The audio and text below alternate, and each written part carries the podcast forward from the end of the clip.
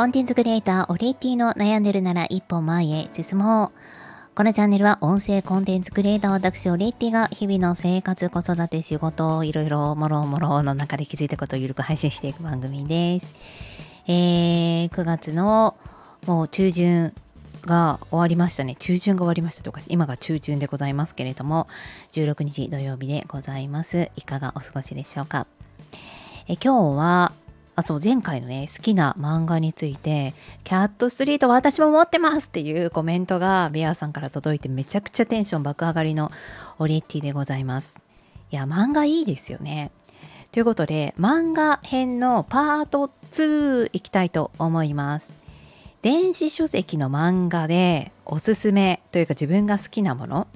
を、えー、これね本邦初公開でございます。えー、私結構エロ本を読みますというお話でございます。誰が聞きたいねんってな、こんな話。まあでも健全なエロを主張しておりまして、あのー、まあ、なんていうのかな。サスペンス要素と、ちょっとエロい要素と、あと絵が綺麗な人がとにかく好きです。で、今、まあ、私はコミックシーモアというアプリを普段から使っていて、何年ぐらいかなもう社会人社会人の自分がまだ実家にいた時から読んでいったと思うので、えー、24歳ぐらいか。4歳ぐらい。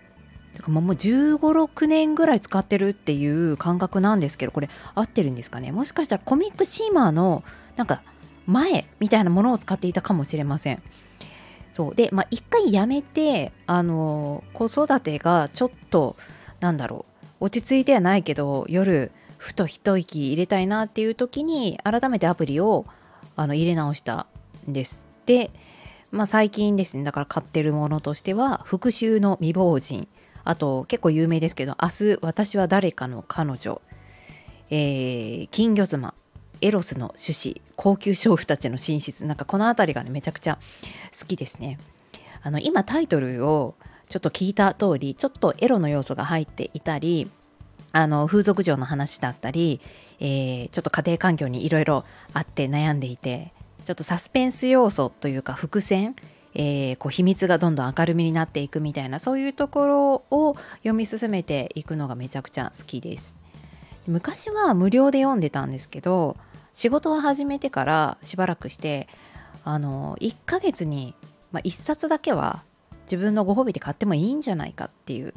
最近電子書籍もすごく高くて、まあ、1冊だとまあ600円ぐらい。これ普通の紙の本でも600円以上コミックすると思うんですよね。昔は300円台だったと思うんですけれども。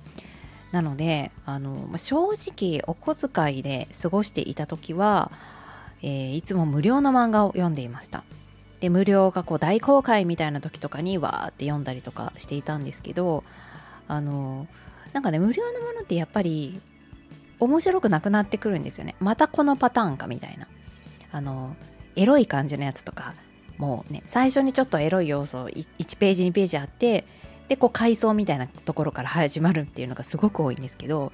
またこのパターンかみたいな。また上司と後輩かとかまたこう隣の部屋にイケメンが引っ越してきたかとかね。なんかそういうのがだんだん飽きてきちゃって、えー、この時間がもったいないなって思えてきたんです。で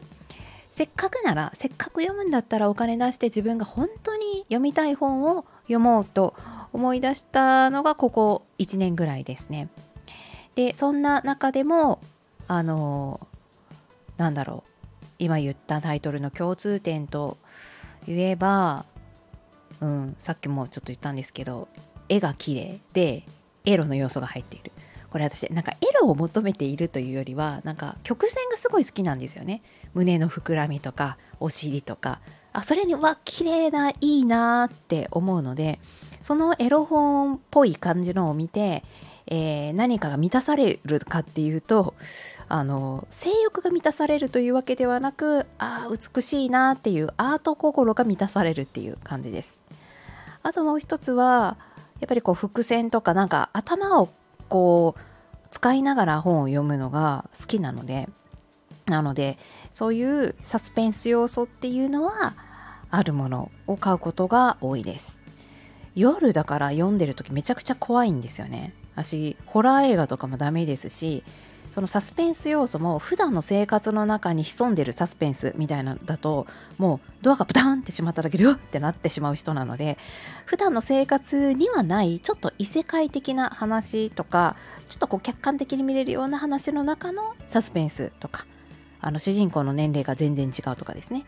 あのカレー可能だったら主人公の子たちが大学生という設定なので、まあ、自分に重ねて見ている場面も非常に多いんですけれどもあのすごく読んだ後ずんと重くなることもあるんですがそれはそれで自分の中のまた感性がなんか感じてる部分が磨かれてるのかなみたいな感じで思っております。ということで、えー、電子書籍おすすめの電子書籍いくつかあげましたけれども私の中での共通点はえー、自分の感性がくすぐられる作品アート心が満たされるそんな作品でございましたそれではまた。